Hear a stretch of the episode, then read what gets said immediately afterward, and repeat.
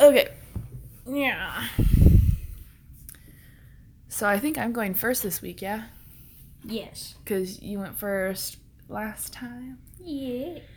Okay, so uh, the one I'm doing, I've heard about before. I actually listened to the story on a podcast that I like. Uh, so it's the co-ed killer Edmund Kemper, Never and. Mhm. that's okay because I really didn't want you to have, because I'm excited to tell this story. That'd be sad. Uh, he, so he started when he was like really young. He decapitated his sister's dolls and stalked his second grade teacher while carrying a bayonet. That's like really terrifying. Like one, I mean, I know a lot of kids will like decapitate or like just tear dolls apart, but it's also like, where the fuck did he get a bayonet? It was his father's. His father was in the like uh, World War II, something like I don't know. Oh, okay. I Something was like, like how that. the fuck did this little kid get a bayonet? So, of course, as an adult, not as a little kid, he is six nine and has an IQ of 145. that is terrifying. and was in every sense of the word a very intimidating killer. well, hell yeah, especially I'm five two. He is over a foot taller than me. he's what? A foot? He's over a foot and a half taller than me. Oh my god, that's so, So- freaky. That is terrifying. In his childhood, he had troubling behavior and his family was ill equipped to deal with his problems. His parents were in a damaging marriage and his mother was an alcoholic, supposedly suffering borderline personality disorder. His father once said suicide missions in wartime and the later atomic bomb testings were nothing compared to living with Clarnell, and Clarnell was his mom, so. Wow. That's a really Yeah. weird name. But to like stay in a marriage where you're like, I would honestly rather go back and fight in the war than like deal with my wife. He doesn't, so it's okay. Uh, she was Oh, also known to berate her husband for his job, and she refused to coddle her son for fear that it would make him gay. I'm, I'm afraid you're gonna be gay, but you being six nine and just like you're big ass dude, I'm afraid you're gonna be gay. But instead, you're just gonna become like a co-ed killer. That's fine.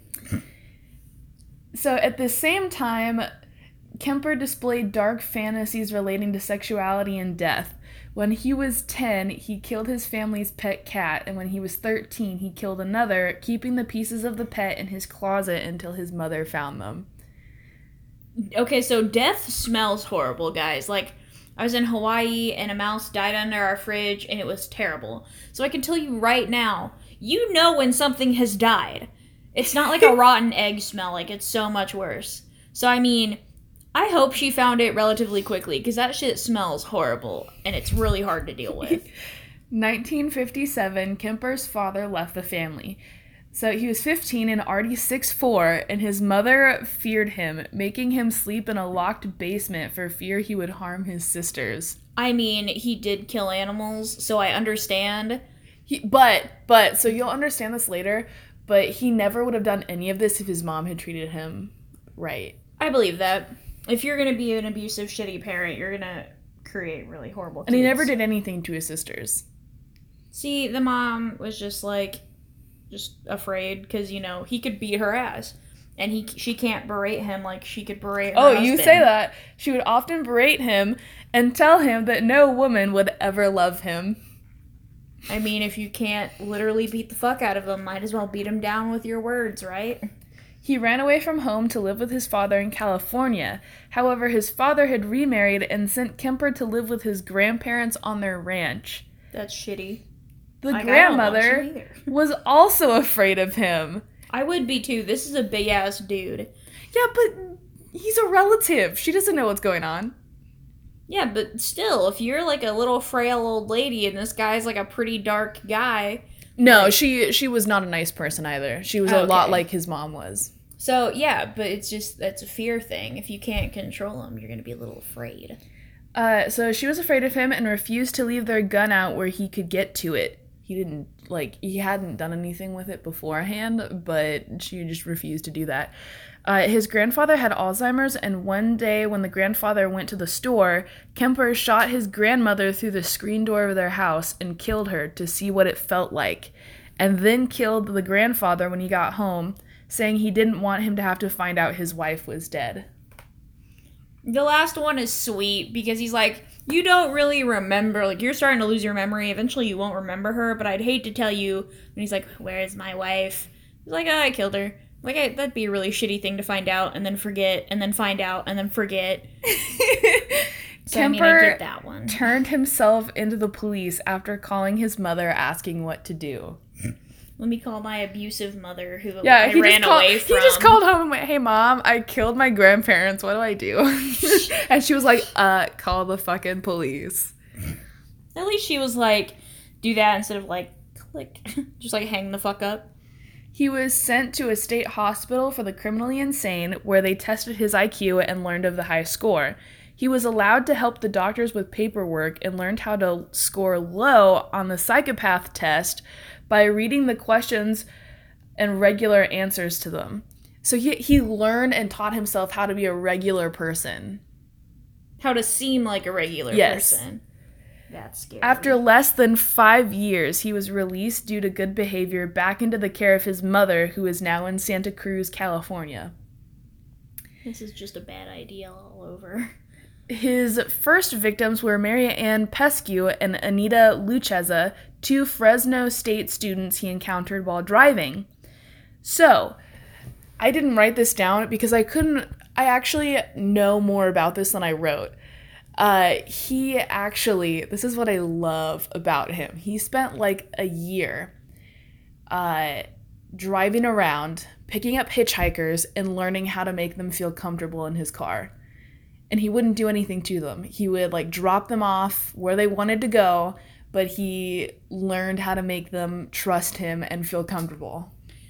I feel like he's one of those people. If there was a movie about him, There I is. would I would actually really like this movie. It's it's not based upon anything that he did other than that he is the killer and that's it. Yeah. See, I feel like if they'd done like an accurate movie about him, about like how smart he is, it's one of those that that's what we like when we watch horror movies is smart killers. Yes, it's and so, so. I, I really like this guy on that aspect that he taught himself how to like score low on a psy- psychopath test he taught himself how to make people comfortable in his car by So- like he's experimenting and he's evolving and it learning said that he so he told the police that he drove more than like 100 people before he killed his first victims because he like trial and error that shit till he got it right.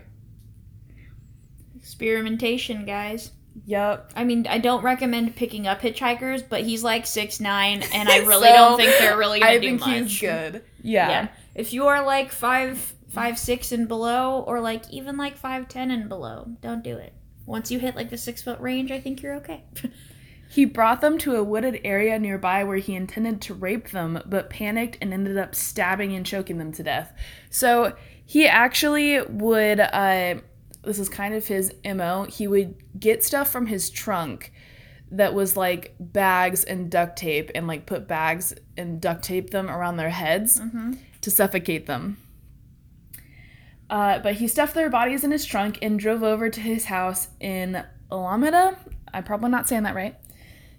On the way, a police officer stopped him for a broken taillight but didn't search the car. that's um that's like what was it it's not ted bundy it might be ted bundy I think think it was. yeah one of them where he had just trash bags full of human body parts in the back seat of his car but he was so calm and collected and not Yeah, freaking out yeah. that the police didn't ever search the bags at all They were like, this is just a normal dude taking out the trash, you know? yeah so i mean i definitely feel like it's one of those things that even if they're cool calm and collected you should probably search trash bags because this is like another per- like how many people have gotten away with this that we just don't know about Probably so many, and I'm Too so many interested people. to meet them. but not die. in their trash bag Uh, so once home, Kemper raped the bodies and then dismembered them, placing the pieces of the bodies in plastic bags and disposing of them in a ravine.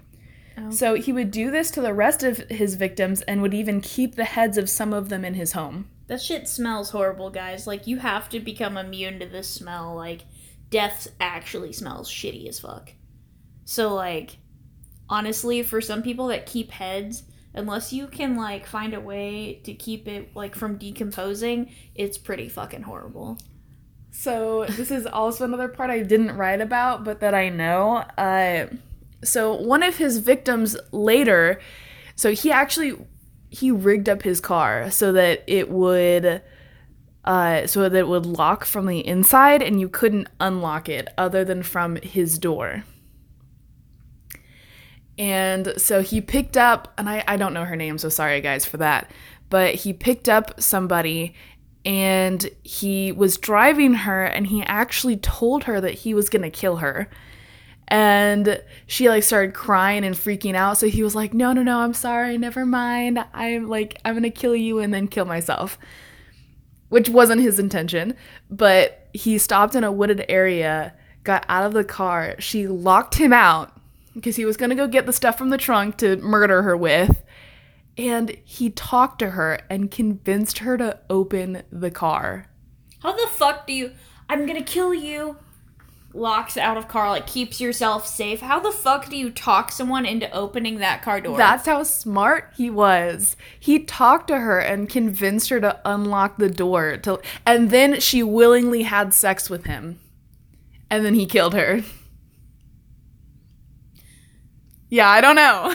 well, you can't say he's a sociopath then, because sociopaths ha- like have trouble in social situations. yeah, he's probably like socially 100% awkward. psychopath. Oh yeah, he has to be because psychopaths are really good in social situations. So if I like told you I'm going to kill you, I'd be like, uh, I'm locking this door and never letting you back Yeah. in. And, I will like- starve to death here. I don't even give a shit.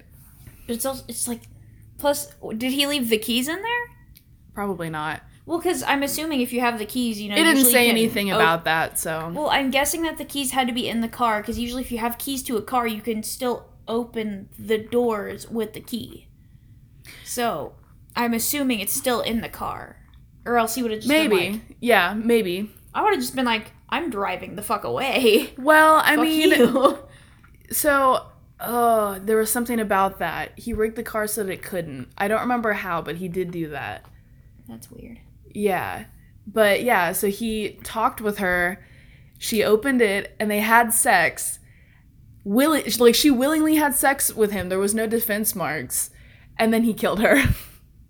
That is a smooth talker. Like Yeah. usually, if someone was like, "I'm gonna kill you and then kill myself," I'm not gonna be like, "Fucking self-preservation," and then be like, "You know what?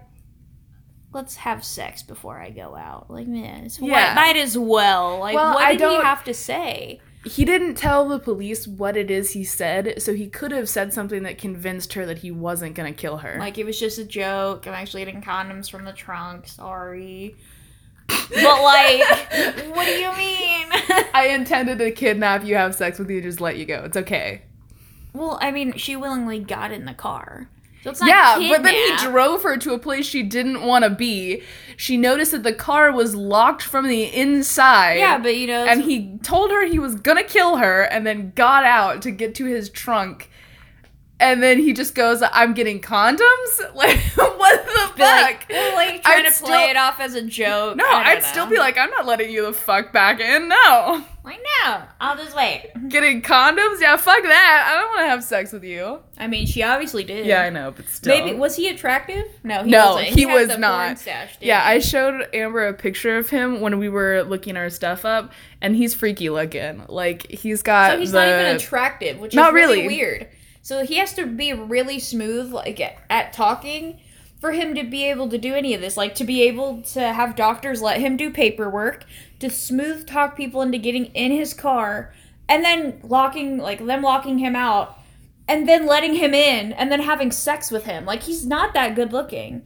So you damn well had to like be real smooth with your words. That's why I love him so much because I'm so fascinated. Okay, because there's more. There's Oh, more. Jesus Christ. So he wanted recognition and often drank at a bar where the law enforcement officers who were chasing him drank.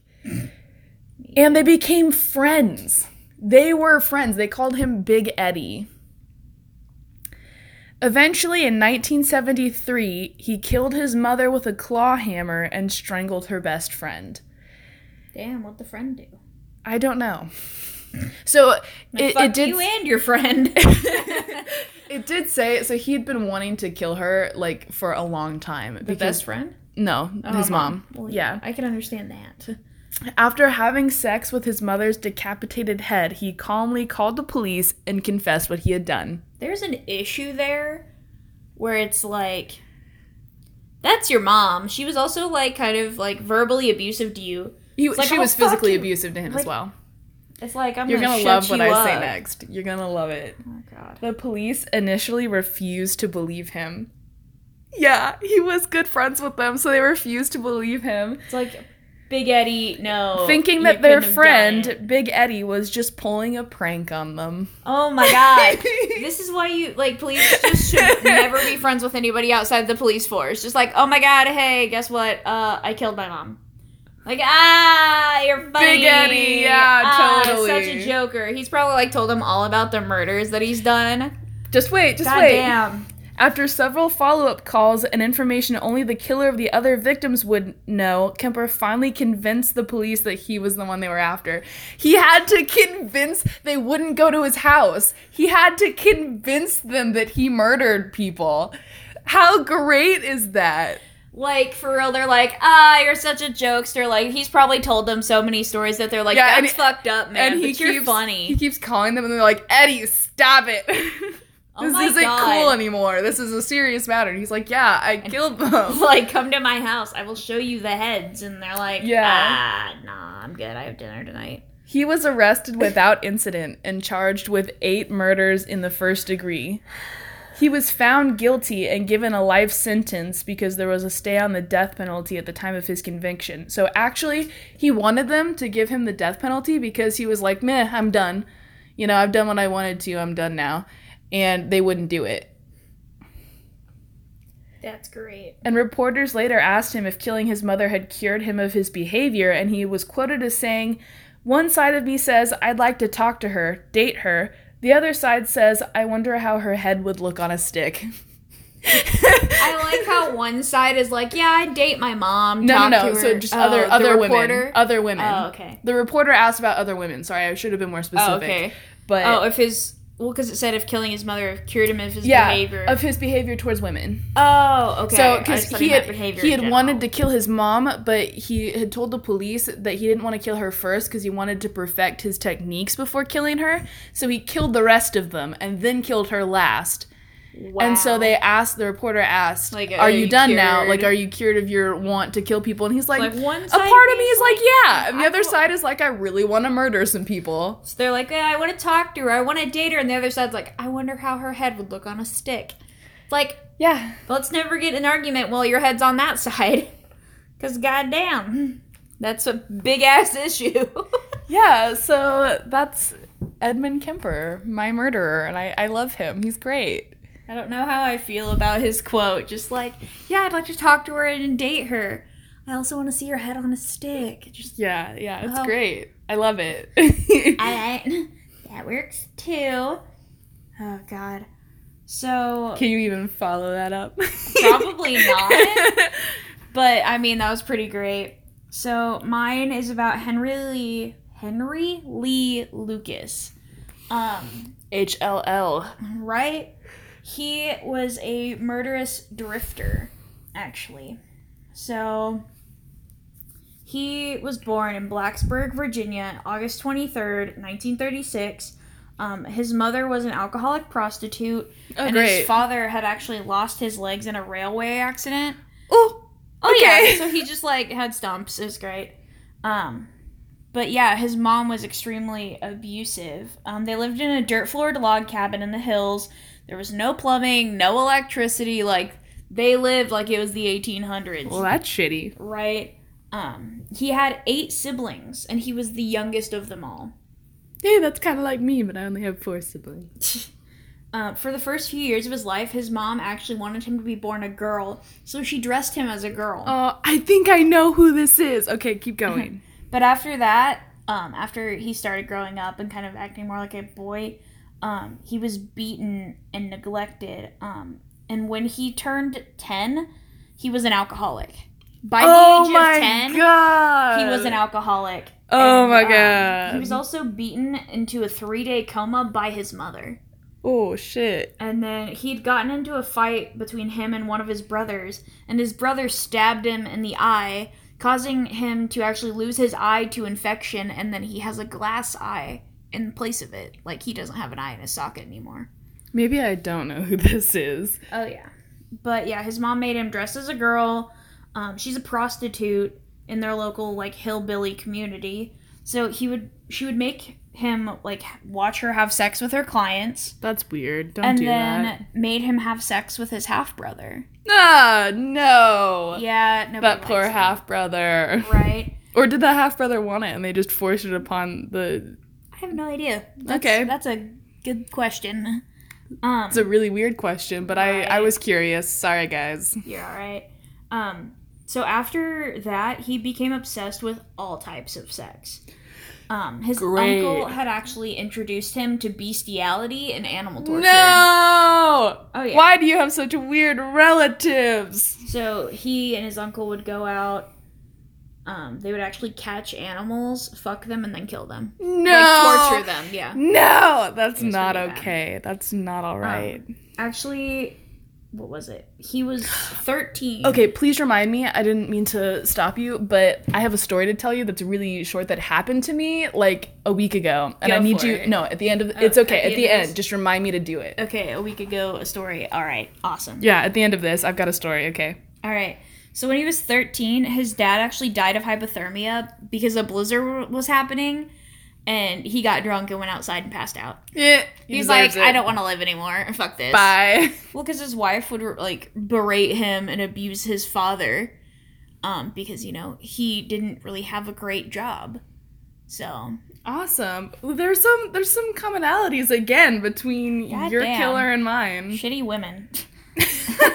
Shitty women. That's just a Um, common And thing. around the time his dad died, which is when he was like in sixth grade, um, he actually dropped out of school and oh joy. like moved out and started drifting around Virginia. So he was just drifting around like homeless. Just like meh. As like a 10-year-old. Uh thirteen. Mmm. So, oh my goodness. Oh yeah. By the time he was 17, he was actually convicted of over a dozen burglaries and was sentenced to four years in prison. Prison. In prison. In prison. In prison, you are sentenced. he w- he actually escaped, was recaptured, and Oh then my- was let out in September of 1959. Yeah, let's let the dude that tried to escape go. Right. Um. So then he moved to Michigan. I can't Tecumseh, Tecumseh, something like that. Tecumseh, Michigan. Tecumseh. That's literally how it's spelled. It is, but that's just kind of funny. But he moved to Michigan to live with his half sister. Oh no, not um, not good. and after being free from prison for about four months, he murdered his mother, who was visiting for Christmas. she probably deserved it. His okay. sister had left to go get groceries, um, and in a drunken fight, he stabbed her in the neck and then ran away. The sister? No, his mother. Okay, okay. His mother. They got into a really drunken fight, and he stabbed her in the neck and fled. Um, and then he was caught in Ohio. So all the way from Michigan to Ohio. Oh my god. Um, he pled self defense, but he was sentenced to 20 to 40 years in prison. But due to overcrowding, he actually got released 10 years into his sentence. Oh my god. So he was released in 1970. Um, about a year later, he was sent back to prison for having attempted kidnapping a 15 year old girl at gunpoint. He was then released four years later. Why? Why does this happen? Mm-hmm. Don't let them go. It doesn't matter if they seem like they have good behavior. If they kidnap or shoot their grandparents in the head just to see what it feels like, don't let them out. Just There's don't. something wrong with them. Right. So about a year after that, after he was released, he was in Jacksonville, Florida, and he met Otis Toole, who was a Nah. deviant and an arsonist at a soup kitchen. That's because he's a tool. You're right. He's at Toole is actually suspected in a number of unsolved murders in various different states. Awesome. Double murders. They became like really close friends, and some course. sources even claim that they were lovers. I wouldn't doubt it. Um, and eventually, you know, Henry moved in with Toole and his parents. And over the next Of seven years, Lucas actually, like Henry, his last name's Lucas. I'll switch between both of them. Um, he became romantically involved with Toole's 15 year old niece, Becky Powell. Ew. I feel like I've heard that name before, Powell's a really common last name. but I feel like I've heard Becky Powell specifically. Probably. Um, but Becky had a minor mental disability. Aw, Oh, yeah. poor Becky. She's probably gonna die. In 1982, he convinced her to run away to Ringgold, Texas. Um, then they worked like on a ranch kind of thing for 82-year-old Kate Rich, who fired um, who fired Henry for writing bad checks in her name. Um, Oh, Becky then soon decided that she was kind of homesick and wanted to go home. And it was one of those situations where it was like, if I can't have you, nobody can. Um, so then in August of 1982, he killed her and dismembered her. I called it. Three weeks later, he accident- he actually convi- convinced Kate Rich to help him look for the missing girl, Becky. And then he killed her and stuffed her body in a drainage pipe.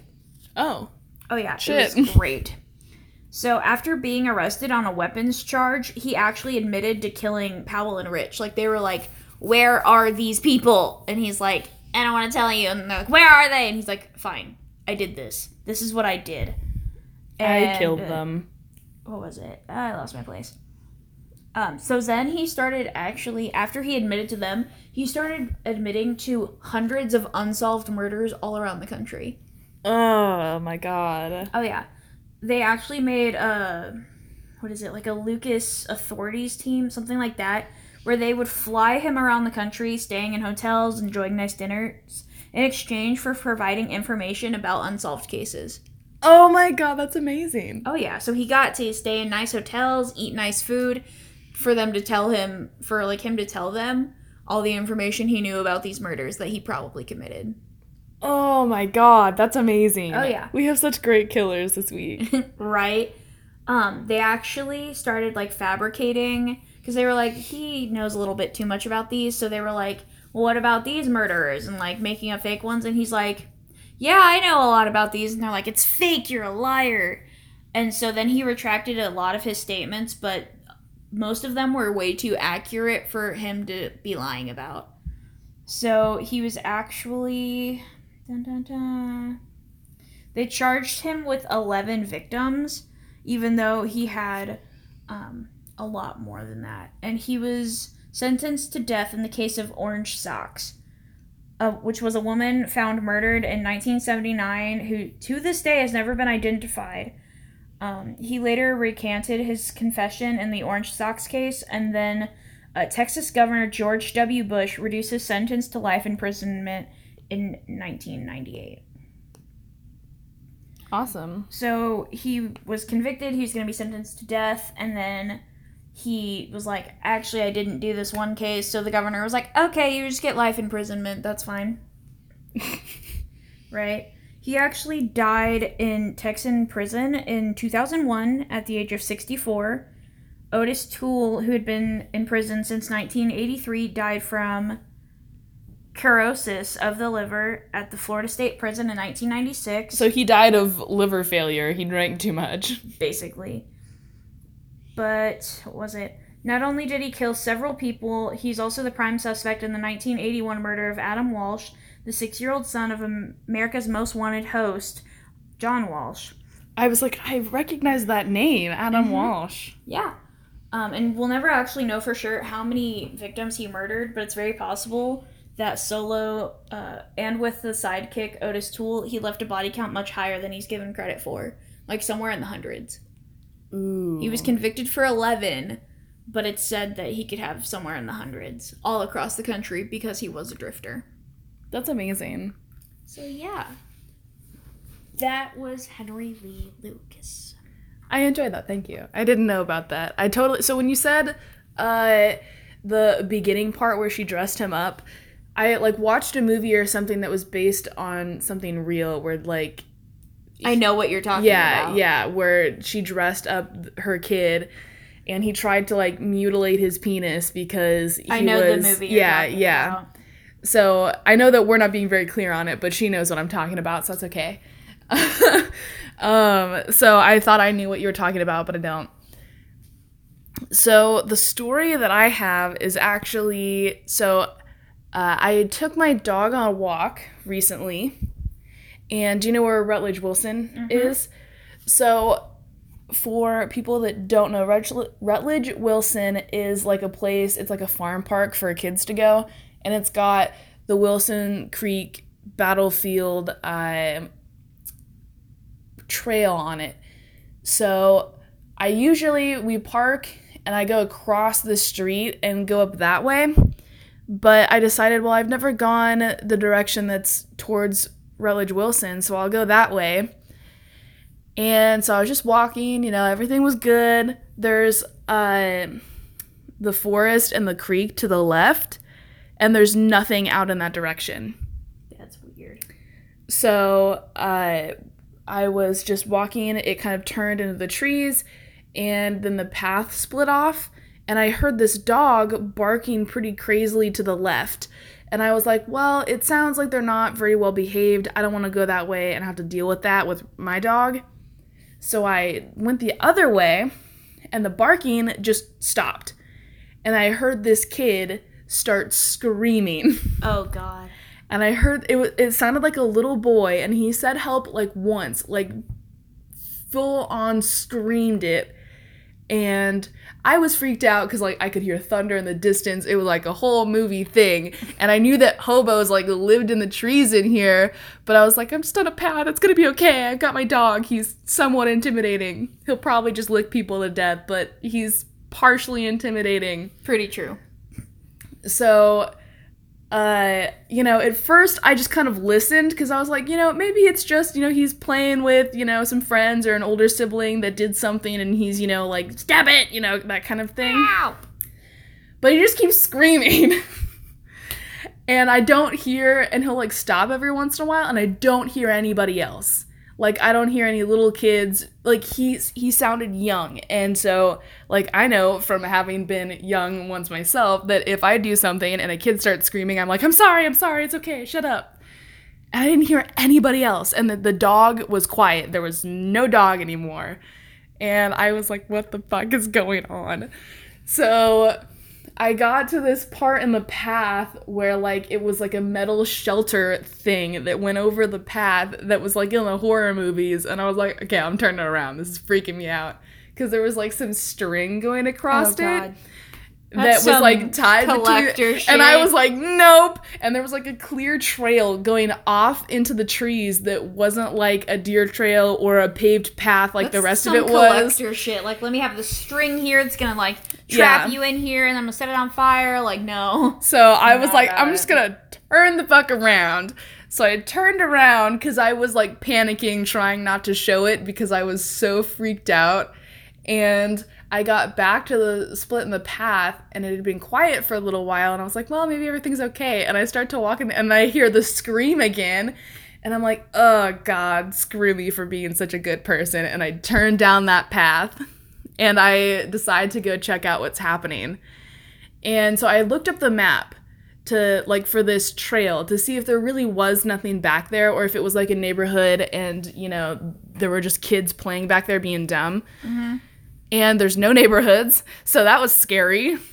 And I like I the path kept kind of curving away from where the sound was coming from because on the map it's a loop, so it goes back to where the path I had taken so I know that it doesn't go in the direction that, that this kid is screaming.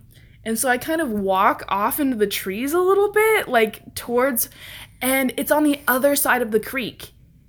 Like, so it's got, it's kind of like a ditch, and it's not really a, a creek. It, like, it is, but it's like halfway like a between river and creek. And so I was like, I cannot cross that with my dog right now. Like, I can't. And so I walked like away and I felt horrible for doing it. So don't be mad at me, but I felt bad for it and I walked away and I'm just hearing this kid screaming for help in the distance. And I called my dad because I was just like, I don't know what to do. And he's like, Hi, what's go what's up? And I'm like, so um there's this kid screaming in the distance for help. What should I do? like, I don't know what to do. And he's like, Do you want me to come there? And I'm like, Well, it's across the creek. Do you think you can really do anything? And he's like, well, probably not. I'm like, then what was what's the point of that? Uh, and I was like, I told him the whole story, and I was like, I tried to, you know, see if I could see anything. I didn't hear anybody else, and I'm far enough Kid's away like now. stuck in a bear trap, and you're just like, I'm far enough away now that I can't hear this kid screaming anymore, other than really, really faintly off in the distance sometimes. and I was like, should I call the police? why didn't you just call the police? Because I'm unsure. The police scare me. There's no real reason for it, but they scare me. Like, And so I. I was like, and I didn't want to just like, what would I tell them? Just by the way, there's this kid screaming off in the distance. Like, I don't want to stay. It looks like it's about to fucking storm. That's what you just tell him. You say, "Hey, this is where I am. This is where I think I am in the trail." So, can This you guess what I did? You didn't call the police. no, I did not. God damn it, Miranda. Some kid is like in a cave, dying, being tortured by this like weird Hey, th- maniac. there's no there's no caves over there. I okay, know that. sorry, they're in a hunting blind. They're like trapped somewhere in Let like me finish my camp. let me finish my story. Let me finish my story because it's my dad that made me make that decision. So I was talking with him and I was like, "So should I call the police?" And he's like, "Well, what are they to like what are you to tell them?" And I'm like, "I don't know. There's some kid off in the trees that sounds like he's screaming for help." And it's not like one of those like I'm playing and my friend like pushed me over and I'm hurt scream. It sounded like I'm fucking dying scream. And my dog and I can't cross. What do I do? he was like, "Well, you can call the police if you want to," and I was like, well, "Should I?" Like, because I don't, I'm, I just didn't want to like bring them over there to find out that this kid is just playing, you know. Yeah, but it's better safe than sorry. and then these this couple is walking like the like towards the kid, uh, and I'm you know walking away. It's like, hey, you should check that out. And the woman stops and she's like, Can I pet your dog? And so my dad hears me talk to them for a second. And I was like, Yeah, yeah, yeah, sure, sure. And I was just continued talking with my dad. And he's like, Well, they're going to go in that direction. So let them handle it. so I didn't call the police and I didn't do anything. I'm sorry, kid, if you got murdered. I but- probably would have been like, hey, uh, by the way, you probably hear a kid screaming soon. If you want to check that out, you can. I literally can't because I have my dog. But if you would like to be a good human being, that'd be great. Yeah, the good human being that I'm not. Basically. I was scared, okay? I just wanted to forget it had happened. I I wanted to tell everybody that it had happened, but I didn't want to deal with I it have, right then. like, I have way too many stories that deal with the police, but they're never my fault. That's like, Well, I I like accidentally so it wasn't even an accident. When I was little, uh, we would, you know, my kitchen has like this little counter coming out and so like my an island. yeah, my my friends and I would play like restaurant or something like that. So I would pretend like we'd unhook the phone and Yeah, I and, and I'd press yeah. buttons and like pretend to call people and get calls. But I didn't unplug it once and I did know that that was the case. And I was like, I wonder if like you called the police if they'll pick it. So I did. And they did, of course. And I just like I turned the phone off and I unplugged it because I was like, "Fuck, I'm like six and I don't know what to do." And then the police like called a phone in the area, which happened to be my parents' phone. And they were like, "We got a call from your house. Is everything okay?" And my mom knew that we were playing in the kitchen, so she came out, looked at me, and was like, "Yeah, everything's fine." And she gave me this look that was like, "I'm gonna beat the shit out of you." And I was like, "No, no, please." So I was scared ever since. She didn't, by the way. Like my mom would never beat me but she gave me the look that scared the shit out of me so i was done and police have scared me ever since like i think if someone like a police officer come up came up to talk up. yep came up to talk to me i'd just break down and cry like they scare the shit out of me I think right now it's just gonna be story time because I've got a lot of stories that I'm just gonna share with everybody. that's okay because we're only 39 minutes so That works. So, on the note of kind of calling the police, so we were visiting an elderly home out in Osceola. Um, we're just kind of letting people know where we live that's fine. It's it's fine. Um, but out in Osceola, and me and my brother, like, there's payphones there, right? And we're mm-hmm. like, well, maybe if you don't pay, it won't call. oh my god And he presses nine. I'm like, oh my god, what what number starts with nine? I was like nine one one, so I press one one, and we pick it up, and all I hear is hello, and I'm like, oh god, and I just hang up. like I literally, I'm like, oh god, and then I just hang up the They're phone. gonna be so freaked out. They're like, "Oh my god, somebody's being killed." They just said, "Oh god," and hung up. Like something bad has right, happened. and it's at an elderly home, and it's a Oh. small child voice It's like, oh god. oh no. and they show up, and there's like an ambulance because they think somebody's died. Like, so. oh no, And- Amber. we're just sitting there. Like, we didn't tell my mom. We didn't tell anybody. We're sitting there, like looking at Grandma Ruby, just like we don't know what's going on. We're sitting on the floor, and police officers walk into the room, and me and Colton are just like, "Fuck," and we're just sitting there, like, I don't know why they're there. Don't look at me. I didn't do anything. no, it wasn't. You you guys are the only children there. Well, we had my older brother Jacoby, but he like never left the room, and we did. My mom's just kind of like, "Yeah, everything's fine. I think they were just playing with the phone. I got beat so bad when I got home. oh my god!" She's like, "Don't ever embarrass me again." And I'm like, "I'm sorry," which was funny because like a few years later, so we I have neighbors that run a daycare. And I have another story when you're done. I've known these people for years, and I went to Walmart with the wife, and she got me this little like laser pointer. And at the no, time, I know the story. Okay. yeah, at the time, her husband's a cop, and so I take the laser pointer home, and what was it? We had. There's a story that goes with this, but I'm gonna leave that part out because it's the same night. But um, me and my brothers were fucking around in the in their bedroom, and we were like, I wonder how far this thing goes, like how far we can see it. So we're pointing it at like sheds and like things across the street. And Jacoby, my oldest brother, goes, It won't go through blinds. So we pointed at the blinds on my neighbor's house, whose husband is a cop. And the wife in that house bought me this laser pointer. And he kind of is like still awake. And he looks over and he sees this dot, like a sniper dot. oh my god. And he shoves her out of bed. like, she had bruises. Oh. He, she, he oh. shoved her out of bed, dropped to the floor, like army crawled, got his family, got them all like out of the room, like someplace you couldn't see them, and then called for backup. Oh my god. So a bunch of police are like on the other side of the like road. And you know they're talking, and my neighbors are all like in their pajamas or their underwear, and my mom's outside smoking. She used to smoke at that point in her life, and she's just. I come out there and I'm like, hmm, I wonder what's happening. Like she goes, I don't know what's going on, and I just kind of go, oh shit. and then Joey, my neighbor, the police officer, he comes over and he's like, "Did any of your kids have a laser pointer?" And my mom just kind of looks at me and goes, "Yeah, your wife bought one for my daughter this morning." And I was like, Why did you say that, mom? You "Goddamn!" And my mom, like, literally, you called me out in front of the officer. which is my neighbor. Gave me up. What the fuck? Right, and I just kind of went back inside, and my mom's like, "Give me the laser pointer." I literally have not gotten that thing back, and it has been at least six years. I've never gotten it back. She like, probably she it has away. it. No, she has it. no. She has it, and she still won't give it back to me because I'm an irresponsible human being.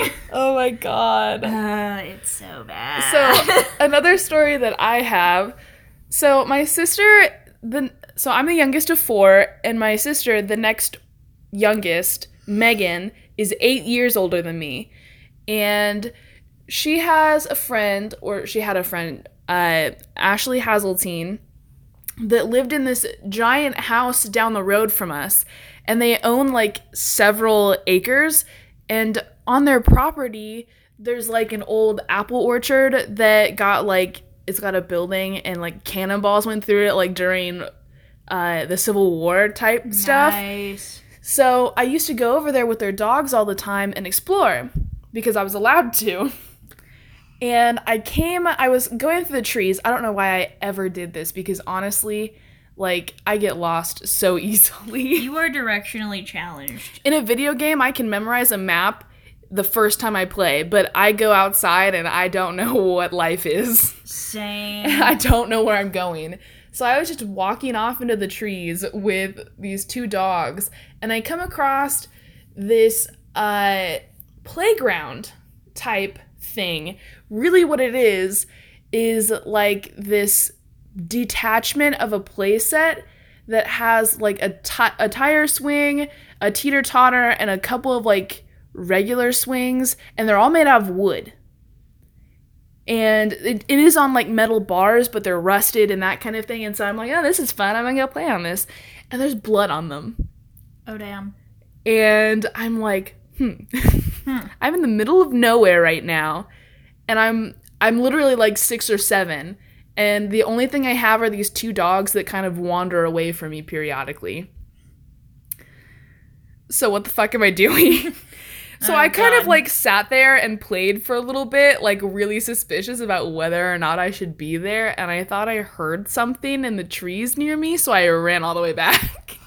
Hell yeah. and then I went back there several more times to be like, this really happened, right? This exists.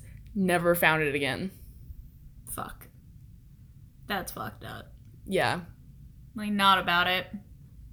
Not about it. And I, I asked Ashley if that existed on like I was like, so you know, if you go past the apple orchard like far enough, there's like this weird playset thing, and she's like, no, that doesn't exist.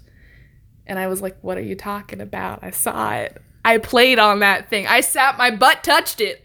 like I sat on the seat. My butt touched it. and next to me there was just blood. So it exists. And so I do believe in ghosts and that kind of thing, but I don't believe in being able to touch them kind of a thing. So I don't believe it was like a ghost playset. But then where the fuck did it go? I'm so like I went back there several times cuz it freaked me out because I was like was there really blood on like that's the only reason I wanted to go back was to know if there was actually blood and if I was just like imagining it and I never found it again. And Ashley and her parents said that it didn't exist. And I was like, then how the fuck did it get there and who the fuck took it away? I'm so confused. I even went back there with them, like with Ashley and my sister. And it wasn't there. Not I don't it. know what happened to it. Some hobo was like, "Stop touching my playset." like My bloody playset Stop touching it and just took it away. the tire swing was still there, but just the rope, not the tire. Yeah, so someone probably took it apart. but why? Because- it's bloody. Because so in that area, there's nobody lives near there. Because they just have they have acres of farm. Yeah, but you don't know who could just like walk through there.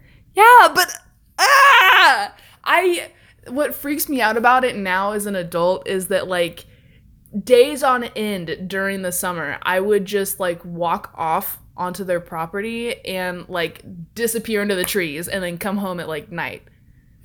And like something could have happened to me and I would just did not care. It's your blood on the playset. I just did. I'm actually dead. that I'm the ghost. That's my blood on the playset. Uh, Oh God. my god. So yeah, those are my interesting tales of horror that occurred. I'm trying to think if there was anything else. I mean, I have two that are like decently recent. They're within like I, w- I don't want to say this year. Yeah, they have to be this year. Um, so I used to work at IHOP, and uh, Hold, hold on, really quick. Hold on. I'm thinking. Should we just make a whole episode do you want to about? like chop this part out and like make it as like a mini episode? well, we I could stop it right here, and we could make a mini episode of just like us talking about stories. Well, yeah, but I know you can like edit this and like take that piece of recording that we like just talk about stories and take that out and just add to it. I mean, yeah, I could, but I feel like that'd just be easier than being like, here's stories now, go watch this little episode for the rest of it. okay, okay. So I mean, it will be a mini episode, but might as well just keep. Or I'll just keep it on this one. Who knows? Hey guys, this is a special feature that won't will probably actually happen pretty often.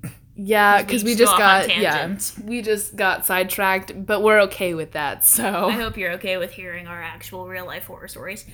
Um, no, so the first thing that happened was we were working. It was late at night. It was there was it was prom going on. I think not our prom. It was a different prom. It's some Springfield school, and uh, so it was later in the night. And this woman had called up and said, "Hey, my son, I haven't heard from him in a while. Could Oh, you go okay. could you go knock on his car window and we're like, "No. I don't want to get shot." no. And she's like, "Oh, okay, I guess." And like hangs up and we're like, "All right, great." And then we just kind of see a bunch of police officers pull up, and we're like, "Aw, shit!" And it's pretty dead right now, except for like some prom going on on the other side of the restaurant, like just people eating. Um, and we're all in one part of it, and they're all in the other. And we see a bunch of police officers pull up, and we're like, "What the fuck?" And we see them kind of knock on this car's window, and we're like, "Oh god, is that the car she was calling about?" Yes, it is. They're knocking, and then they bust open the window, and we're like, "Oh my god." Um, so this person had committed suicide in their vehicle, and uh, so uh, like police came in, had people move their cars, um, a whole bunch of stuff like that. We were interviewed, asking questions. Be like, yeah, she called us and we just didn't care. So we, well, we were afraid. Um, so we had actually we would all go and like stand outside, and we actually saw the body. Oh, my, Amber. It's really sad because this guy actually like used to go to our high school. He Yeah. had graduated maybe two years ago, Oh. and so he he actually looked familiar because then I went on Facebook to try to find out who it was, and he I I knew him. I'd served him several times in IHOP. Good job. Like, Right. And I was just like, oh God. So there was that. And then a couple months ago, I'd have to say what? May- remind me, I have another story. Okay. All right. I'd have to say it was May, June. No, it was had to be like June, July. And it was, what was it? I was leaving work at night. So at IHOP, it's 24 hours, and I did a really late shift. It had to be 1 ish in the morning. And I'm walking out, and I'm walking to my car, and I hear like really just loud people talking. It sounded like two girls, so I'm like, it's gotta be drunk people. It's probably gonna be hilarious. And I look over, and at first it looks like two like women or just like because you can't really tell them apart from where I was first. And then I realize that one person is holding the other person up, and the other person looks like they're fighting, like trying to fight this person off. And I'm like, oh, maybe it's a drunk friend. And then the the woman starts screaming, "Help! Help!" Oh my god. And no. I see this guy, so I realize it's a guy. It's a big black guy, and he takes His this woman- ethnicity has nothing to do with it. was It's just a descriptor. Yeah, and she's a white woman. They're about they're a little almost like same height, but she's a little shorter. And he takes her head, slams it into the car door, like the car. She drops to the ground, and he throws her in the car. Oh my god. And I'm like, holy fuck. So I run inside and I grab um I grab one of my coworkers because I don't know cars. I don't know what kind of car it is. And I like rush them outside. I'm like, what kind of car is that? Because I'm standing at the edge of the parking lot at this point. I'm like, what kind of car is that? I'm like pointing at everything. oh my god. and I'm like trying to remember descriptors of like what they looked like. And the guy gets in and takes uh Oh comes my god. he drives right by me. He his hat he has no plates. Oh my god. And he looks straight at me as he's driving past because he know I he knows I saw Oh what my happened. god. Oh yeah, my god. he knows I saw what happened, and I call the police and I give them all the descriptors I can. I say, yeah, I can stay at work. Um, I'll talk to you when you get here, but there's no license plate on either side of the car because I saw the front of the car and the back of the car, and there's no plates at all. So the police couldn't do anything. They could set out a watch for a vehicle with no plates, like of the kind that I described with like these two people in it, but like they couldn't do anything. And I mean, she looked rough. Mm. Like I saw her in the passenger seat because it's kind of laid down. Mm-hmm. That way, you know, you really couldn't see her, but she looked like really fucked up from what Oh I saw. my like God. blood on her face, Amber! like on her white tank top. Ah! Like it was really bad. Oh my god. So, You've told me this story before, but I still love it. Like it's pretty bad. Oh my god. So when I say like at this point, might as well just call the police when shit like that happens. well, no, if I saw that, I would call the police. But if Like- it's something like I cannot confirm with my eyeballs, then I don't do it. But yeah, because at first I was just gonna leave it alone because I was like, maybe it's just these two like drunk people just yelling. No, and then I heard help and I was like, hello. You good? No, obviously not. interested. D- do you know if anything, like, if they ever found them? I never heard back from them. There was nothing on the news. Like I would watch the news, like nothing ever happened. Because usually that shit's like all over the news. Well, this person is caught. And this Oh my Yeah, no. God. Pretty sure nothing ever happened. Oh my god. Okay.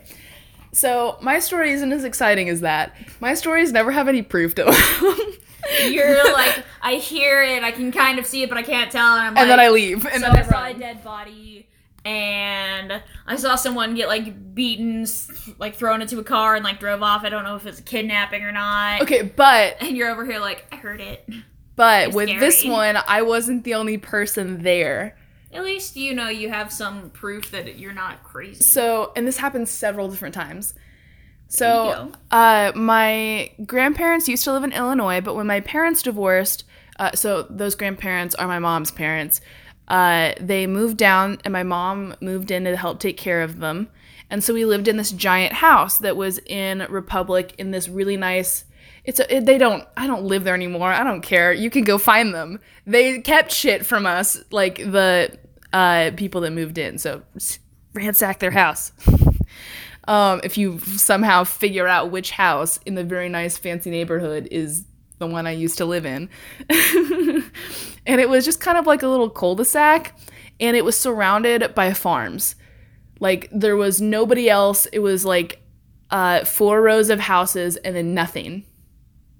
Like you could hear coyotes and like the cows and stuff at night.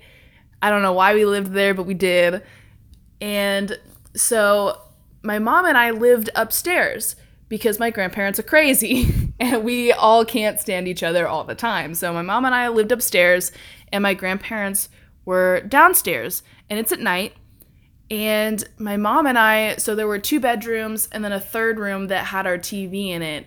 And we were watching TV and it wasn't very loud because my grandparents are deaf till we want to do something and then they have like Superhuman hearing. yeah so they would shut the tv off you're too loud. And we're like yeah whatever we can hear your tv all fucking night. Anyways.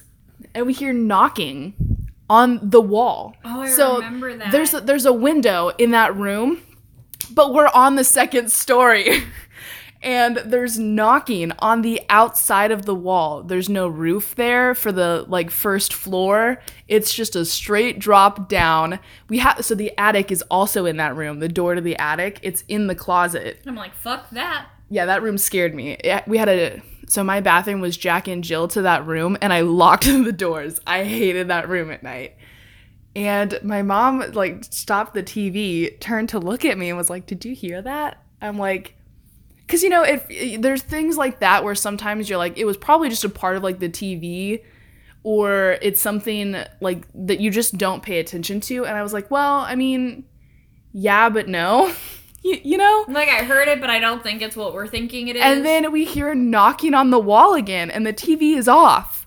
And we're like, oh my God. And it's dark outside. So we, we try and like look down the window, and the window's open because my mom smokes. And so the window's open, it's got a screen. But we kind of like peek out and we don't see anything. But we keep hearing this knocking against the wall.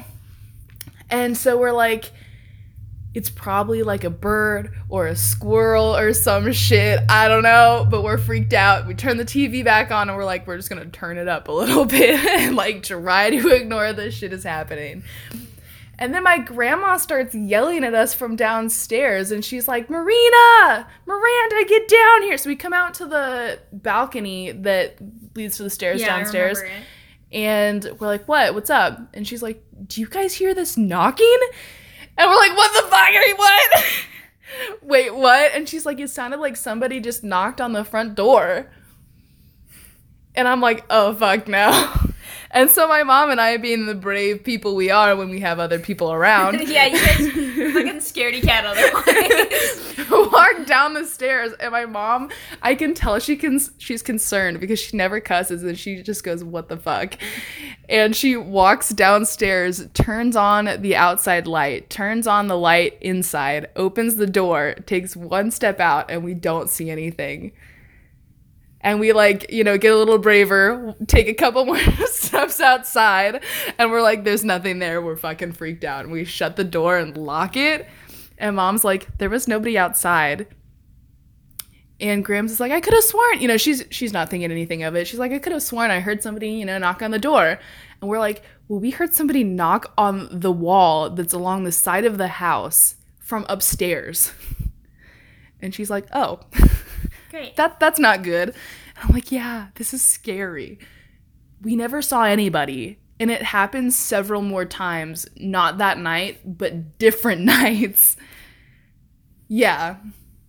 And then the and I was so freaked out because sometimes the so I always shut the door to the closet that led into the attic I remember that. because it scared the shit out of me. Well, yeah, it's fucking creepy. I remember. and sometimes it would be open. Nope, fuck that. And I asked, so I would ask my grandparents Sorry, and my mom about it, and I was like, "Do you guys go upstairs?" And like just randomly, and so sometimes, of course, you know, my grandmas would be like, "Yeah, I went up there today." I was like, "Oh, thank God."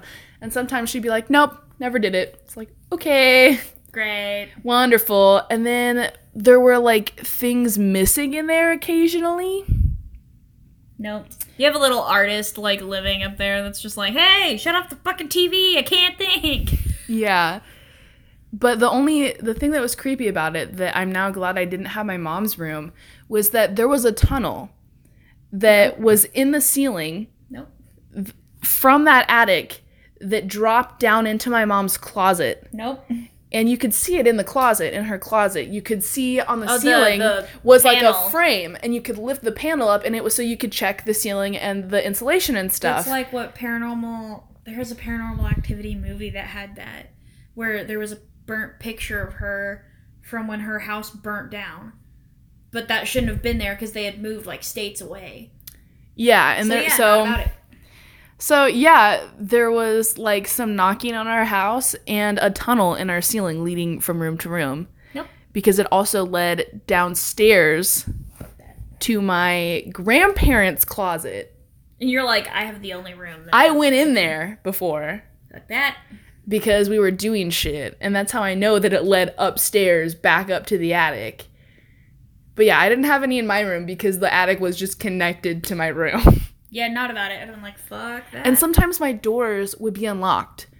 So the the way the Jack and Jill bathroom works is that so the door closest to me you could unlock because it locks from the outside, and the one farthest that connected to the room that had the attic, lock you locked it from the inside. yeah.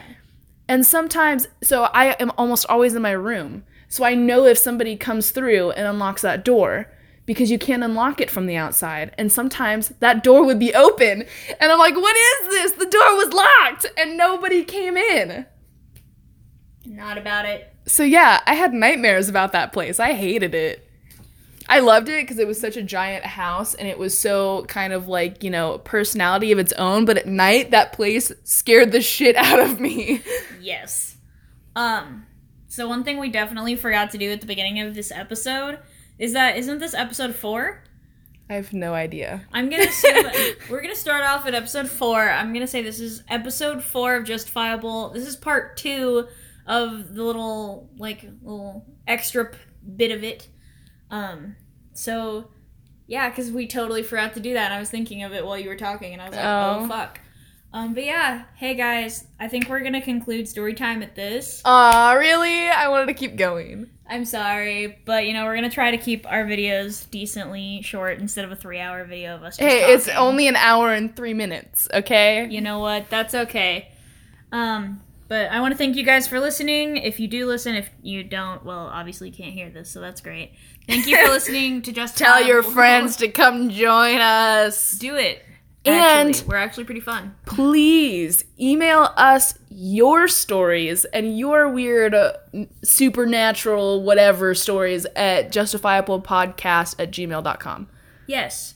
Um, if you'd like, you can tell us if you want us to share it at the end. I think we'll We start. definitely will because that's fucking Not amazing. of your email, but if you want to like give us a little name to put you under, we'll definitely do something like that. And maybe along with like our murderers, we'll pick one email and Yeah, it's kind of like a yeah. shout out. Of, Yeah, and read um, that out. All of that. But yeah, definitely just talk to us, guys. Communicate. We're always open to ideas. But thank you for listening to Justifiable episode four, part one and two. Bye. Bye.